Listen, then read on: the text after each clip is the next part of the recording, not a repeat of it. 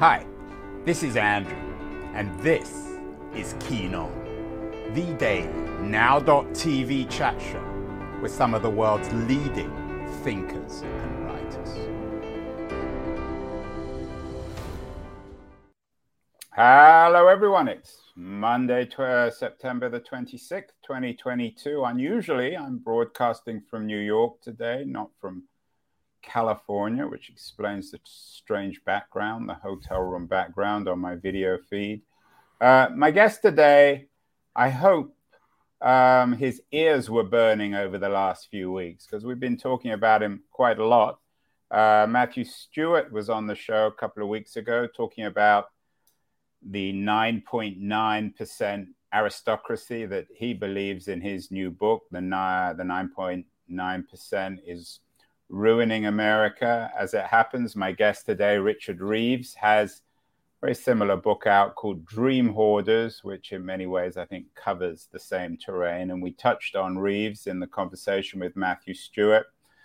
Then last week I had a conversation with a real life Ted Lasso, a man called John Bacon, who turned the worst ice hockey team, uh, uh, high school team in the United States, into one of the best.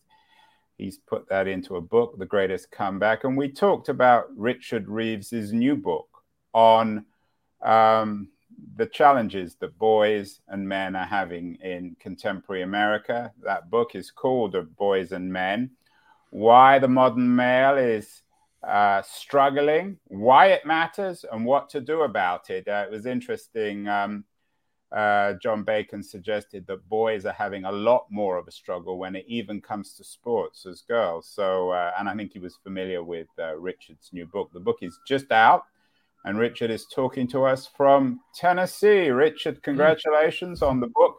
You have three sons. Um, I think have all now just left home. How much of this book was inspired or triggered by your own experience as a father? Well, I think that all scholarship is a bit autobiographical, uh, whether we like it or not. It's just a question of whether we whether we admit to it. Uh, and so I do think that the the experience of raising three boys, all now in their twenties, on on both sides of the Atlantic, in both the UK and the US, uh, did influence how I thought about the position of boys and men in the world today.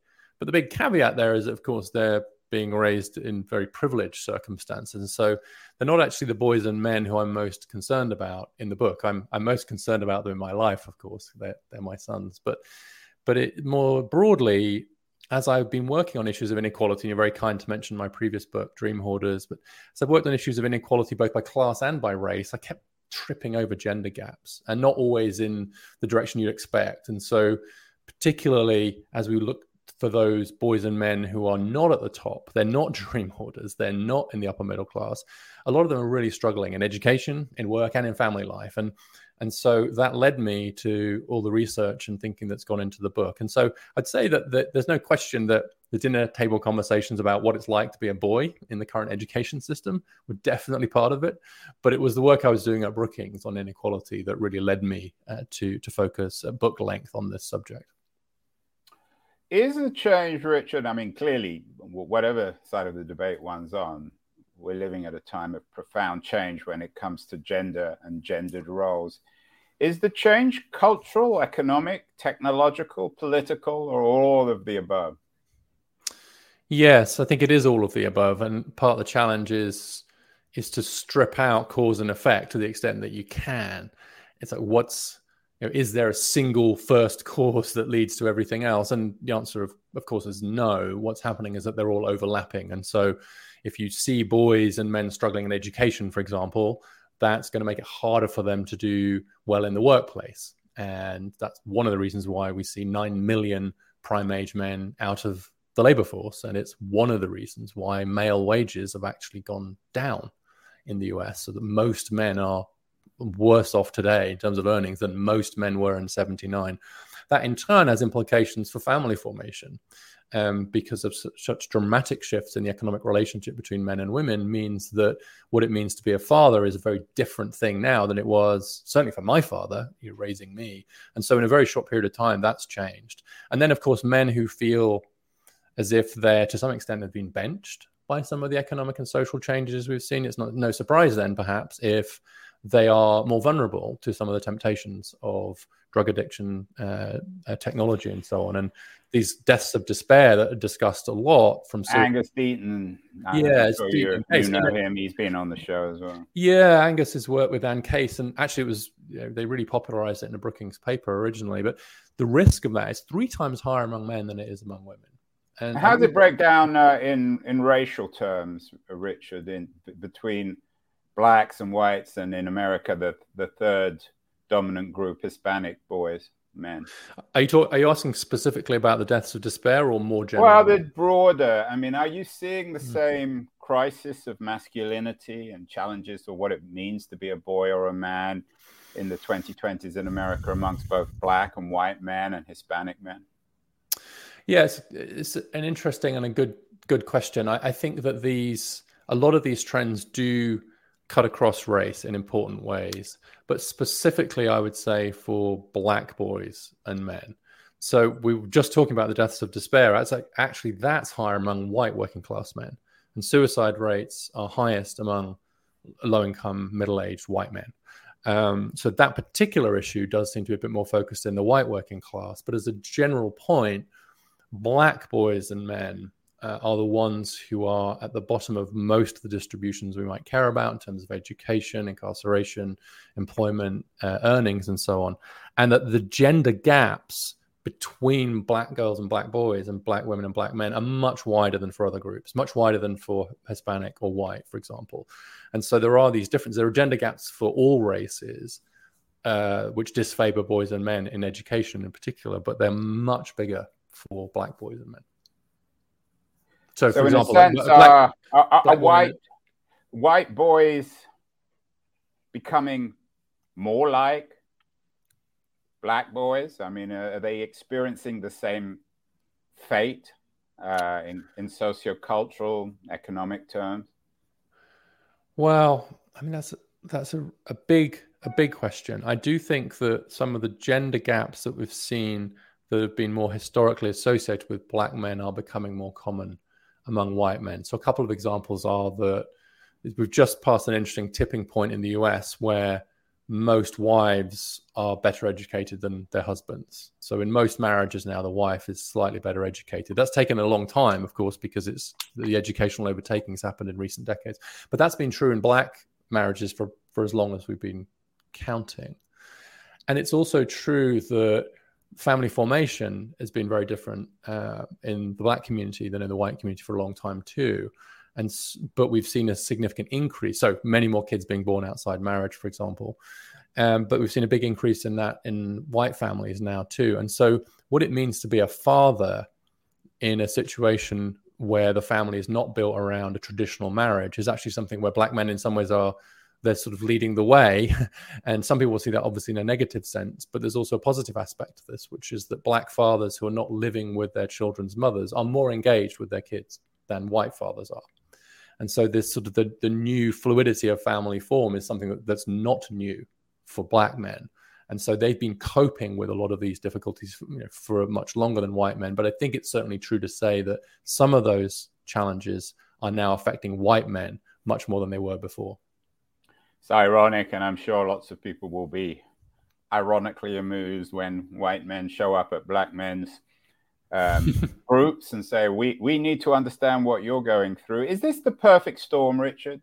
I mean, I know that's an overused term and a cliche, but talking about all these different forces, as you say, there's no single cause, there's no first mover here, but they're all connected. Yeah, they are all connected, and that's again, that's I think that's why it's so difficult in terms of social science is to figure out exactly what's going on here. Because, you know, for example, the you're too relation- smart to be a social scientist, though, aren't you?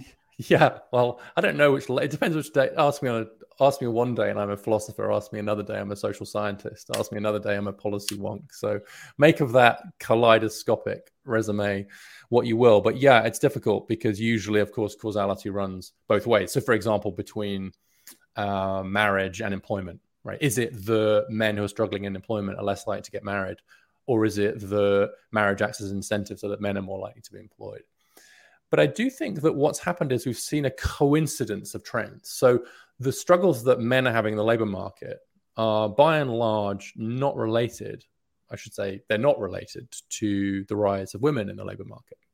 Men have been hurt by some specific trends, including free trade and automation, and the resulting decline in traditionally male jobs. So there have been these economic shocks. The men have just, as it happens, been the ones who have been disproportionately hit by it. That's coincided with significantly more economic independence uh, for women. And it's coincided with changes in our culture as well. And so, uh, and it's coincided with these educational difficulties that we're seeing, including you know, increased feminization of the teaching profession. And so, these things, even if they're not, even if they're not causally related, the fact that they're coincident, I think, does create something like, if not a perfect storm, then a clustering of problems that are happening simultaneously for boys and men, and they do end up amplifying each other, even if they're not exactly causing each other. Your book got a sympathetic uh, column in the mm. in the Guardian, which might have turned on the book too, by Gabby Hinsliff, with a cover of some uh, Trump supporters suggesting uh, that we need to take this seriously, supposedly, I guess, from the Guardian's point of view, because it's producing the Proud Boys. I wonder what the relationship here is, Richard, with violence, the decline of war, and particularly if one wanted to compare the 2020s with the 1920s and the rise of fascism. Are there similar things going on?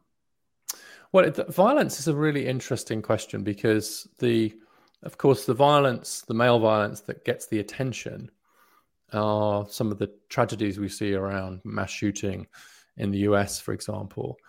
But overall, violent crime has dropped quite significantly in these in these Western countries. So in the US and the UK and other countries, what we've seen is a significant drop in violent crimes, including crimes, uh, sex crimes. And so there's an interesting paradox here, which is that against the expectations of many mostly conservative writers in the 1970s, the growing dislocation of many men has not led to a rise in crime. Crime has been dropping at the same time as we've seen overall, as we've seen these problems emerging. And I think that's an interesting paradox. Uh, and I think technology actually might have quite a lot to do with that. I think the fact that there are now alternatives for men to turn to might be one of the reasons why we're not seeing some of the downsides or that we might have otherwise expected from these growing problems of men. So to that extent, we should be grateful to the internet. Well, except they're blowing each other up on in, in, in the metaverse rather than in real life. Well, that's significantly better, isn't it? I'd take it any day. Like if you want to put me in, you know, I'd rather play Call of Duty than be in Ukraine, Ukraine right now. I guess that's true. But what about um, traditional masculine values, which of course historically were bound up in warfare? Have they just gone away? Is that history, Richard? Well, I probably want you to be a bit more specific what you mean by those values before I answer the question, Andrew. Like, what what what what are traditional masculine values? I have my own views, but I think if you're going to frame the question, well, I'd love to hear a bit more. Since this is a book podcast, let's throw in Homer, Homeric values, uh, mm-hmm. Odysseus as the quintessentially male male. Is mm-hmm. is Odysseus history? He probably was yes, yes, as a fact. I mean, I do think there's something important here, though, which is we've become as as, as societies have become more peaceful, you know, largely as a result of some of the trends we've already talked around around actually the rise of marriage and and so on, uh, and you know, better societies in many cases, much safer societies. What that means is that those traditional, some of those traditional masculine values, if certainly if you go back in those times, are obviously less immediately adaptive so, like I say in the book somewhere, that it's true that men still, on average, have a significantly higher potential for aggression. Right? There's, I don't think there's any doubt uh, about that among sensible scientists. But I don't find physical myself aggression or, physical aggression. Yeah. Physical, yeah, that's a great distinction. Yes, absolutely. Physical, uh, physical aggression. There's relational aggression tends to be something that is more common among girls and women, which is one reason. And uh, John Haidt has done good work on this. Why social media I think is disproportionately bad for girls. But in terms of physical aggression, yeah. Um, but it's just it's not much use for it at the Brookings Institution. Sure, if I'd been with Odysseus, it would have been probably quite useful. And what it turns out is that, it's the potential that's there. And again, you see it playing out tragically now, but in the Ukraine, there's a reason why the Ukrainian government have said, like, you, you guys need to stay here. But my, I think it was Margaret Mead that said, as societies become more peaceful, we are going to have to find ways for some of these differences, some of the outlets that um, boys and men on average need which is maybe where sports comes in. Back to your previous conversation that you had a little while ago about sports and so on too. And so she said, look, we need to find ways for men to to be useful and to engage in some of that. And I don't think that should be a controversial point. It's only controversial if you deny any differences at all that are based in biology between men and women. Um, but overall, it seems like it's the potential that's there rather than reality. And so there's there's a role for culture here uh, and that's why I hate the whole nature nurture thing because it's like it's not as if because there are natural differences it makes nurture and culture less important. It makes it more important because that's how we express and adapt and shape our natures for civilized society. Richard, what about politics? I mean, it's it, it can't be coincidental that we have the rise of so many wannabe male authoritarians from Trump to Putin to Bolsonaro to Modi to Erdogan and on and on and on. Um, we did a show last week on Brazilian authoritarianism on Bolsonaro, mm. on Bolsonaro, the ultimate uh, male wannabe authoritarian, a kind of knockdown Mussolini. Yeah. Uh, are there connections both in terms of these particular leaders, the nature of our politics today, and the fact that so many more men are voting for these male authoritarians than women?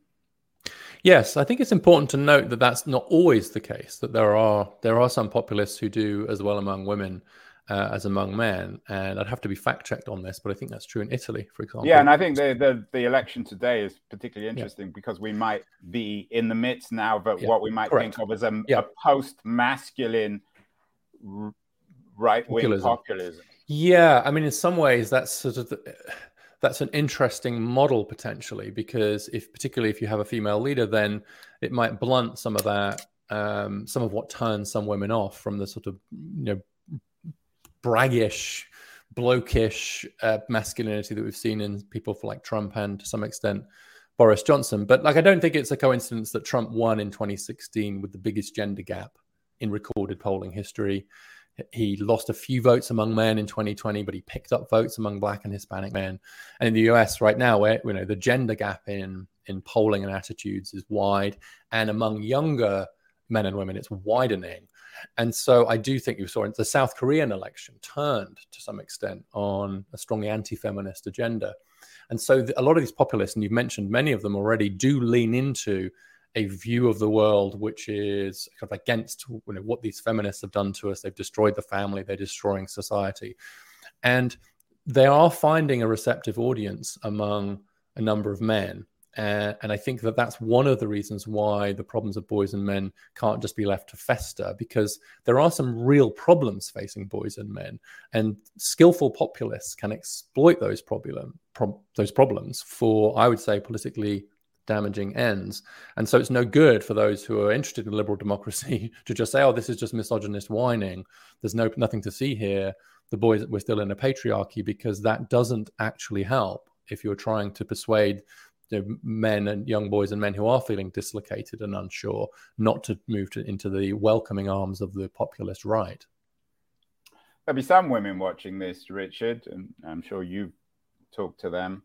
Um, who will say, well, welcome to the club. Now you can experience what it's like to be second class citizens. Some, your books, as I said, the, the, hmm. a, a, female columnist and, and, The Guardian was sympathetic. Um, Anne Marie Slaughter has been hmm. on the show. Uh, I'm sure one of your colleagues in the think tanks of Washington, D.C., hmm. uh, has a nice blurb also about the book. What would you like the response of women, both powerful women like Slaughter and less powerful women be to not just the book, but the whole issue of uh, the crisis of masculinity in the 2020s? Well, I think that the one thing I'd like them to do is to be able to feel able to talk in public about some of the concerns they're having in private. You know, I've been struck by how many women I've spoken to, many of them actually working for a living for women's rights uh, causes who Uh, when as soon as as soon as we're talking privately they're much more worried about their sons and they're also really worried about men kind of out there in general partly for some of the political reasons that we've just discussed but also kind of more more generally i think i've been I've been pleasantly surprised by the openness of many of those on the left to say, yes, there, there there's an issue here. Partly, yeah, but you said they're only talking about it privately. And why privately so far? Well, because I think that we've created this zero sum game. I think we've created a situation where, publicly at least, people fear that merely acknowledging some of these problems is going to somehow mean letting up on the work that still needs to be done for girls and women. It's a false choice, it's a false binary. But if you frame it in that false zero sum way, you can understand how that plays out. By the way, the same is true on the other side, too. There aren't very many right wing politicians talking about the problem that only 2% of the money going out of venture capital goes to female founders. My wife is trying to raise money for a business right now. So that in the book it was 3%. She tells me it's 2% now. And I'm reminded of that fact on a almost daily basis. Of course, we don't have enough women in Congress. Of course, we don't have enough women leading uh, companies. But you don't hear the right talking about that stuff very much either. So we've created a situation of a false choice, which means people are afraid and we have to have a permission space. And that's why I've been quite pleasantly surprised so far that, you know what, people can think two thoughts at once. Gabby Hinsliff isn't less of a feminist because she's convinced that we need to be concerned about men now. She just thinks here are real problems, and if we're interested in solving real problems, then we should just we should be be responsible about that and see it actually as something of a sign of the success of the women's movement to even be having this conversation. We could not have had this conversation 40 years ago, and we're certainly not going to be having it in Afghanistan anytime soon. But the mere fact that we've seen such an interesting uh, rise in uh, what's happening with women um, allows us, I think, to just take a bit of a step back and say, okay, but are there some issues even if not most issues, but there are some issues where we should be looking to boys and men. And so see, start to see that gender inequality can run both ways. But that's only possible because the extraordinary triumphs and work of the women's movement of the last 50 years. Richard, you, your fixes focus a, a, lot on education, um, and your analysis mm. is, is rooted in education, in the fact that girls are so much more successful in the educational system than boys and becoming ever more so. Um, you mentioned earlier that uh, it's still only whatever it is, two percent of, of, female entrepreneurs are getting venture mm. money, and there's only two or three percent of CEOs are female. At what point, given the dominance of women and the, in the education system, at what point is this going to change? It must change eventually. Yeah, well, I mean, it is changing uh, if we if we look at the trends in recent decades, we've seen real progress. So let's take the Fortune 500 companies in the US. Only last time I looked, there were 44 of them were led by women. Okay, so that's close to the number that you just said. 44 out of out of 500. Um, now it's what's that? Eight percent. Um, but in 1996, it was zero. So that's a very significant rise from a very low base and going up. In the UK, we now have, I can say we because I still have my British passport, we have our third female prime minister, such that no one even notices that uh, a female prime minister. A third of British MPs now are women. You only have to go back 20, 20, 30 years and it was 5%. And so we are seeing real improvements in these areas. And as the educational outperformance of women by men continues, I think a lot of those trends will continue. I think there's no question that those trend lines now are generally heading in the right direction. Sure, some people would like them to move more quickly, myself included but the trend lines are going the right way. But in other areas of life, such as what's happening in male performance in education, the trend line's going the other way.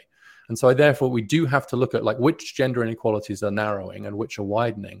And in education, the the gender gaps are widening. And so, I think we should be paying significantly more attention to that than we are. I want to get to the education, but let's talk a little bit more politics. I've had Margaret mm. Atwood on the show. Her mm. book *Handmaid's Tale* now seems increasingly more of a realistic than a science fictional piece about the, the cult of fecundity and a, and a culture which bans abortion. Um, what's the worst case political uh, outcome of reactionary masculinity? It's not Hitler, is it? well, I suppose that would be the worst case. If you well, I mean, the realistic worst case. I mean, we're we're closer to. I mean, the, the stuff that uh, that Atwood w- warned us about, mm. uh, given the American conservative embrace of abortion and of particular kinds of masculinity, those are real dangers, aren't they? They're different dangers, though. So I think that I mean it's striking, like how many of the the leaders of that conservative movement are women, and actually there are much bigger class and geography divides on issues like abortion uh, than there are by by gender. Uh, and so I think it's a complicated picture for sure, especially in the US. But the realistic worst case, I think, is essentially it's a you know the a worsening of the political divide around these issues. So I've mentioned the political gender gap just in terms of voting and attitudes, but in some ways, a bigger gap is in attitudes towards gender. And so a really big divide in the US now is between those who think that feminism's gone too far, that we've done too much for women, that men are now being discriminated against on the one side, and then the other side that say there's a new war against women. We are close to, you know, we're we're days away from Atwood's Handmaid's Tale, um, and you know, and women's rights have never been more threatened. And so each side doubles down effectively on a very strongly gendered view of, of politics. And what that means is that we'll see a continued drift, everything else equal, of kind of men to the right and women to the left.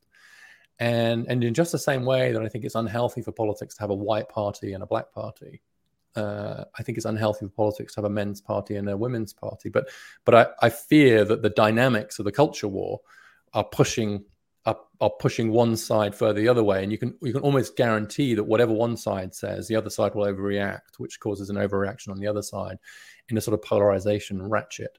And I'm afraid that that's happening around gender right now for some of the reasons that you've identified, but also just because of the way that each side reacts to the other.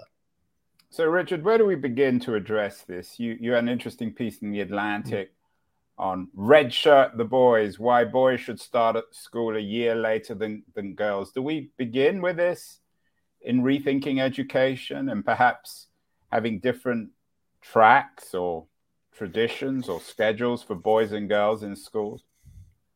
Well, I think it's important to say that, that boys are behind girls pretty much every step of the way now. And so from the beginning, but then also you know, through high school. So if you take high school GPA is a good measure of performance. Among the top performers, the top 10%, two thirds of them are girls.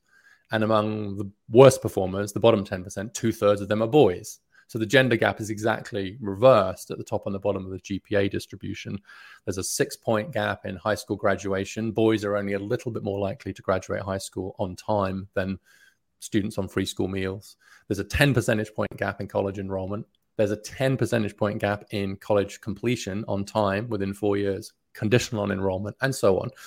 And they're actually now, you know, that's why there's so, in every OECD country and eh, every OECD country there are more young women with a college degree than young men. This this overtaking has taken place everywhere. So I think that one of the consequences of the taking the brakes off women in the education system has been to reveal the ways in which the education system is inadvertently structured in ways that favor girls and women. And again, stress inadvertently, this is not some secret plot to do so. But one of the ways it does that is by really rewarding certain skills and outcomes in adolescence, which are really about organization, ability to defer gratification, future orientation. I know you've talked quite a lot about this, these behavioral side of this stuff on this show, Andrew. And so this isn't breaking news to any parent of a 15 year old that girls mature in terms of those sorts of skills much earlier than boys. But but we continue to treat them as if they're the same, even though girls' brains have just developed. But is this stuff really important? I mean, I've got a boy and a girl, and they fall into those traditional categories. Ultimately, well, having those educational skills aren't always particularly beneficial. I mean, organization and obedience. I mean, the, the whole point of our entrepreneurial economy is to break out of that. So, in yes. some ways, um, uh, yeah. forcing boys to learn how to be more obedient or, or, or abide by the rules is not beneficial for anyone, is it? Well, I think it's a, you can do a few things at once. I mean, I also stress the need for more more vocational education and learning, and right. part of that is because boys are more attracted to that and do seem to do better at that. I think that's true. I do think changing the pedagogy such that there's more physical activity, certainly more physical movement, is important. And so you know, this huge overdiagnosis of ADHD in boys now, I think partly is because of this sense of just like, why can't you be more like your sister and sit still for a while? So I do think there's, I think there's a real danger of pathologizing those traits for sure. That said, it is important to develop those skills and they do matter for your performance in any kind of educational setting. And boys are a disadvantage to girls because they develop later. That's just biological fact. The whole debate about the biological difference between men and women, especially in their brains, is focused on adulthood, where there's basically no difference to care about. There are differences, yes, and it's crazy to deny it, but they're largely inconsequential. But the difference in the timing of that development, and these skills are important, It's great. So why not just start boys in school a year later than girls chronologically? And that would actually level the playing field somewhat developmentally. Can you imagine the outrage though, amongst conservatives in America, particularly, and perhaps on the left too? I mean, can you hmm. realistically come up with fixes to this that aren't going to outrage everyone? well, if you're outraging everyone, then you're either doing something very well. That's good. I mean, your right, other book right. is uh, John, Stu- uh, a wonderful biography yeah. of John Stuart ah, Mill, who who define yes. uh, intelligence as outraging everyone. Um, so, but that's not good well, in terms of policy, right? No, although I don't. It's interesting that you assume that it will be that that conservatives will uh, be the ones who are most against it. That's not my experience so far. I think it's actually those on the left who are concerned that an additional year of childcare that would be caused by starting boys in school a year later will fall disproportionately hard on on poorer families, which is a good criticism of the policy. But so, this, uh, this way of discrimination in, in education isn't it a really dangerous game, um, uh, Richard? I mean, what happens when you have people arguing? Well, what about black boys versus mm-hmm. white boys versus Hispanic boys? What about transgendered youth? This is a very tricky area, to put it politely. Yeah. No, I, I agree, uh, and so it's only on the grounds that you know if there are these differences that we know about, then it does, it, it's not crazy to introduce them into education policy. I mean, we we do have to make a decision about when kids are ready to start school, and that differs by state in the US and it differs by country. So we're making judgments about developmental readiness, and if there are these differences, pretty strong differences between boys and girls in what their development trajectories are going to be like, then it sounds it sounds controversial it sounds radical but i can imagine a world where once you've done it and it becomes the norm it's not necessarily crazy. And let's be clear that the current education system isn't necessarily doing a great job of looking after boys. And some of the boys do end up taking longer to go through the education system especially when you think about race so one of the facts that you know you know you run across facts that you have to sort of double check triple check and then get someone else to check for you before you use it well one of those facts in the book is that one in four black boys have to repeat a grade before the end of high school. One in four is not nothing. And so, and how does that compare that, with white boys? It's much less for white boys. I don't have the number off the top of my head, but it's let's. I'm sure it's you know, less than half the rate for white boys. So that, that's a great example of the intersection of race and gender. But I also worry that if you that if you start to decide like who would benefit most from a delayed start, then you start to stigmatize the ones who are left behind. Now, you might say if you do all the boys, all the boys will be stigmatized, but I don't think that's true. I think that if that's just the way things are, then people pretty quickly get used to it. That's my that's my hope anyway. But I should also say that as well as vocational training that I've already mentioned, one of the other things that I really think we need to do is get more men in the front of our classrooms. The teaching profession is becoming more female dominated over time, not less. And there's very good evidence that having male teachers really does help boys uh, in the classroom, especially in the subjects where they're struggling most, like English. And so, you know, there's a danger here. I sound like Groucho Marx. What did he say? Like, here are my principles. If you don't like them, I have others. But to some extent, that is what I'm saying. Here are my policies. If you don't like them, I have others. And so I think there are a range of things we should be considering to help boys um, succeed more in education, including the ones I've just mentioned. Yeah, it's ironic you talk about male versus female teachers. Um, the reason, of course, why I think there are more women is it's a really badly paid profession. So, ironically, given the nature of your argument, if you paid teachers more, there'd be more men. But then that's undermining the, the, the, broader contours of your argument. I mean, it's an interesting conversation. Uh, Simon Kuper, who's been on the mm. show, uh, headlined his review, How to Reboot Men for the Age of Gender Equality. And his conclusion was rather depressing. He said, after 200,000 years of patriarchy, we won't instantly devise a society in which men and women thrive together. And then he ends, but it's doable, which is the ultimate journalistic throwaway, like doable, like, I don't know, conquering the universe. Is it doable? Or is this really so. going to ultimately screw us up? Well, seriously.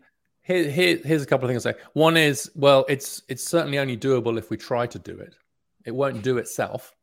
And so I do think taking seriously the challenges that we now face um, as a result of these these transformational changes the last few years is incredibly important and being intentional. But right now, I don't really see us trying very hard to do it.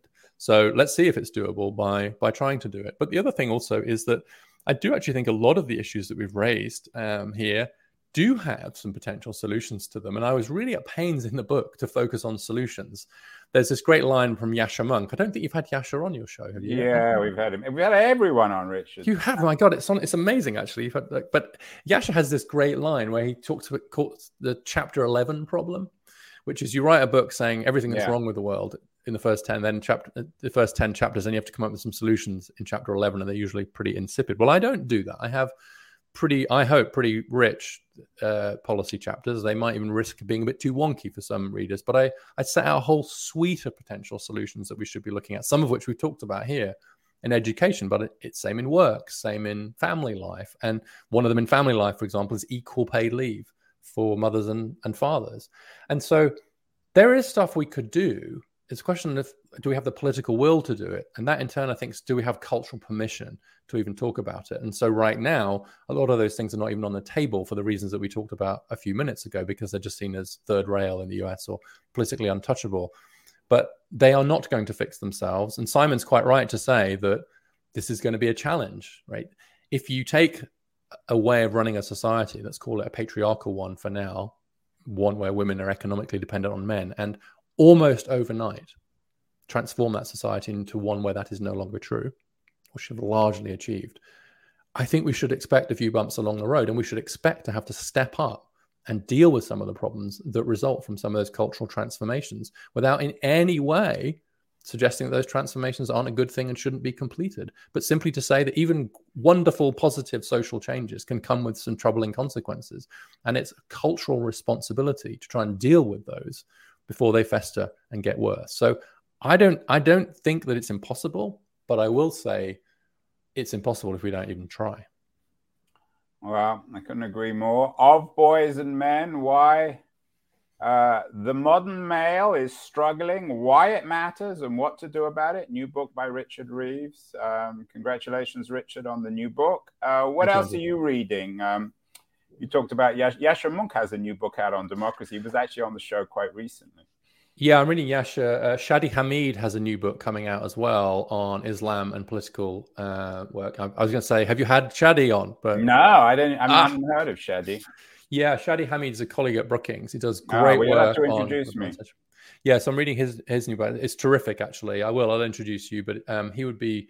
He's very very thoughtful on liberal democracy and the role of religion. He had a great piece in the Atlantic I can't remember the title, but there's a great line of like, this is what religion without religion looks like, and about how much of the sort of religious fervor of Americans is being channeled into politics. Uh, and mm. the hmm. sort of the, the religion, the religionization of politics, if you like, is actually now more than the politicization of religion. And so he's super interesting on that. So uh, reading his work, I, li- I, like his work a lot.